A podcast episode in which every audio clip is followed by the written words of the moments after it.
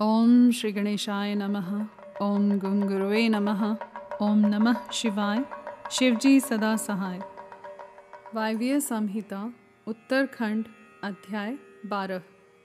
पंचाक्षर मंत्र के महात्म्य का वर्णन। श्री कृष्ण बोले, सर्वज्ञ महर्षि प्रवर, आप संपूर्ण ज्ञान के महासागर हैं। अब मैं आपके मुख से पंचाक्षर मंत्र के महात्म्य का तत्वतः वर्णन सुनना चाहता हूँ। उपमन्यु जी ने कहा, देवकी नंदन, पंचाक्षर मंत्र के महात्म्य का विस्तार पूर्वक वर्णन तो सौ करोड़ वर्षों में भी नहीं किया जा सकता। अतः संक्षेप से इसकी महिमा सुनो। वेद में तथा शैवागम में दोनों जगह यह षडक्षर यानी प्रणव सहित पंचाक्षर मंत्र समस्त शिव भक्तों के संपूर्ण अर्थ का साधक कहा गया है। इस मंत्र में अक्षर तो थोड़े ही हैं, परंतु यह महान अर्थ से संपन्न है।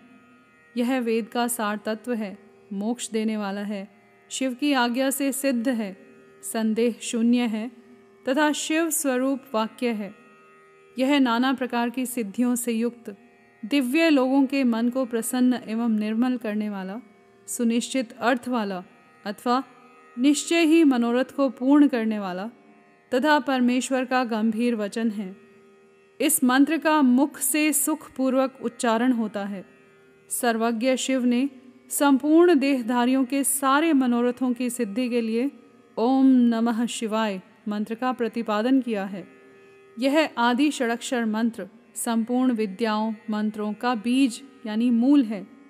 जैसे वट के बीज में महान वृक्ष छिपा हुआ है, उसी प्रकार अत्यंत सूक्ष्म होने पर भी इस मंत्र को महान अर्थ से परिपूर्ण समझना चाहिए।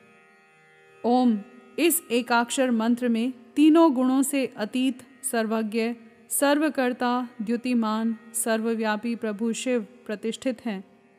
ईशान आदि जो सूक्ष्म एकाक्षर रूप ब्रह्म है, वे सब नमः शिवाय इस मंत्र में क्रमशः स्थित हैं। सूक्ष्म षडक्षर मंत्र में पंच ब्रह्म रूपधारी साक्षात भगवान शिव, स्वभावतः वाच्य वाचक भाव से विराजमान है। अप्रमेय होने के कारण शिव वाच्य हैं और मंत्र उनका वाचक माना गया है।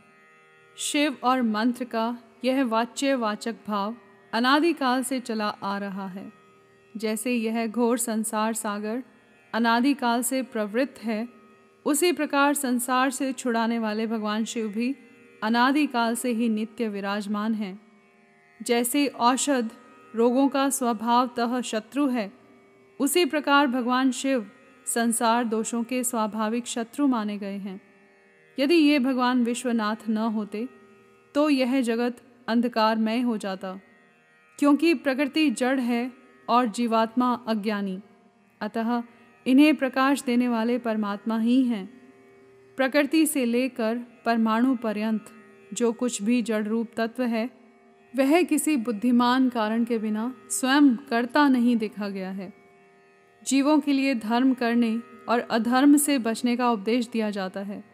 उनके बंधन और मोक्ष भी देखे जाते हैं। अतः विचार करने से सर्वज्ञ परमात्मा शिव के बिना प्राणियों के आदि सर्ग की सिद्धि नहीं होती।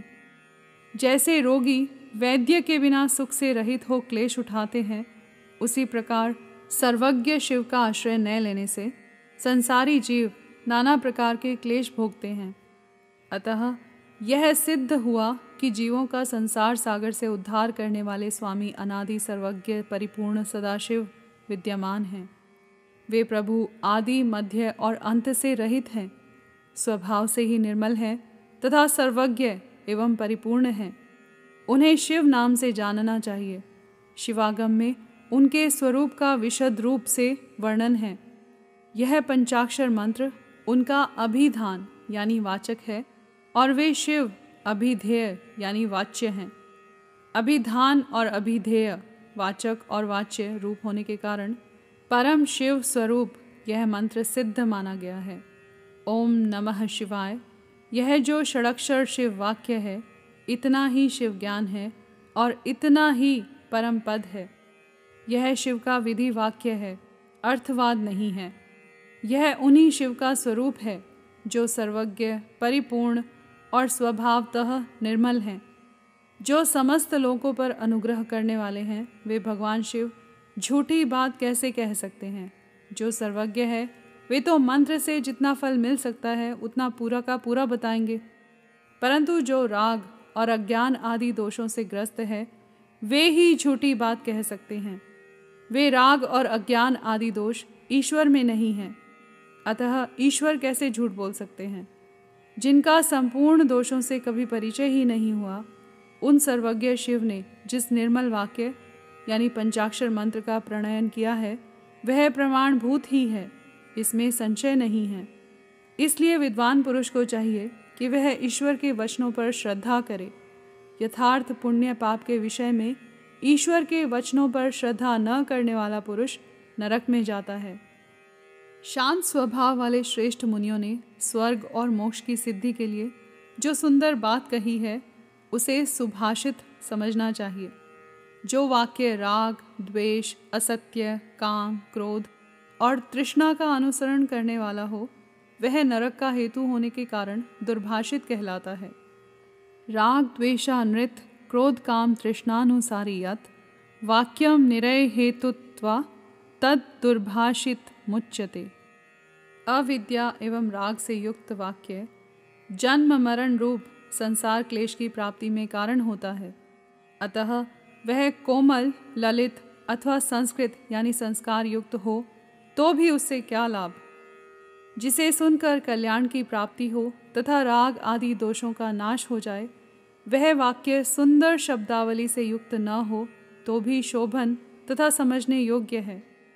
मंत्रों की संख्या बहुत होने पर भी जिस विमल षडक्षर मंत्र का निर्माण सर्वज्ञ शिव ने किया है, उसके समान कहीं कोई दूसरा मंत्र नहीं है। षडक्षर मंत्र में छहों अंगों सहित संपूर्ण वेद और शास्त्र विद्यमान हैं।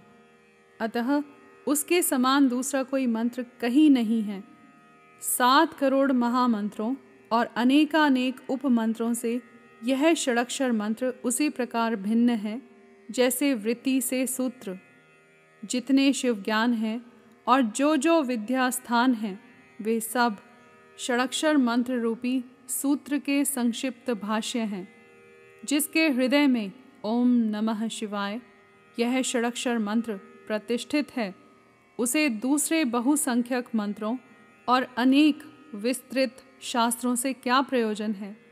जिसने ओम नमः शिवाय इस मंत्र का जप दृढ़तापूर्वक अपना लिया है, उसने संपूर्ण शास्त्र पढ़ लिया और समस्त शुभ कृत्यों का अनुष्ठान पूरा कर लिया।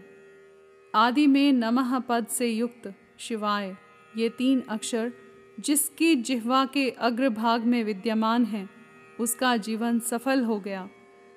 पंचाक्षर मंत्र के जप में लगा हुआ पुरुष यदि पंडित, मूर्ख, अंत्यज अथवा अधम भी हो तो वह पाप पंजर से मुक्त हो जाता है। यहाँ पर अध्याय बारह समाप्त हुआ।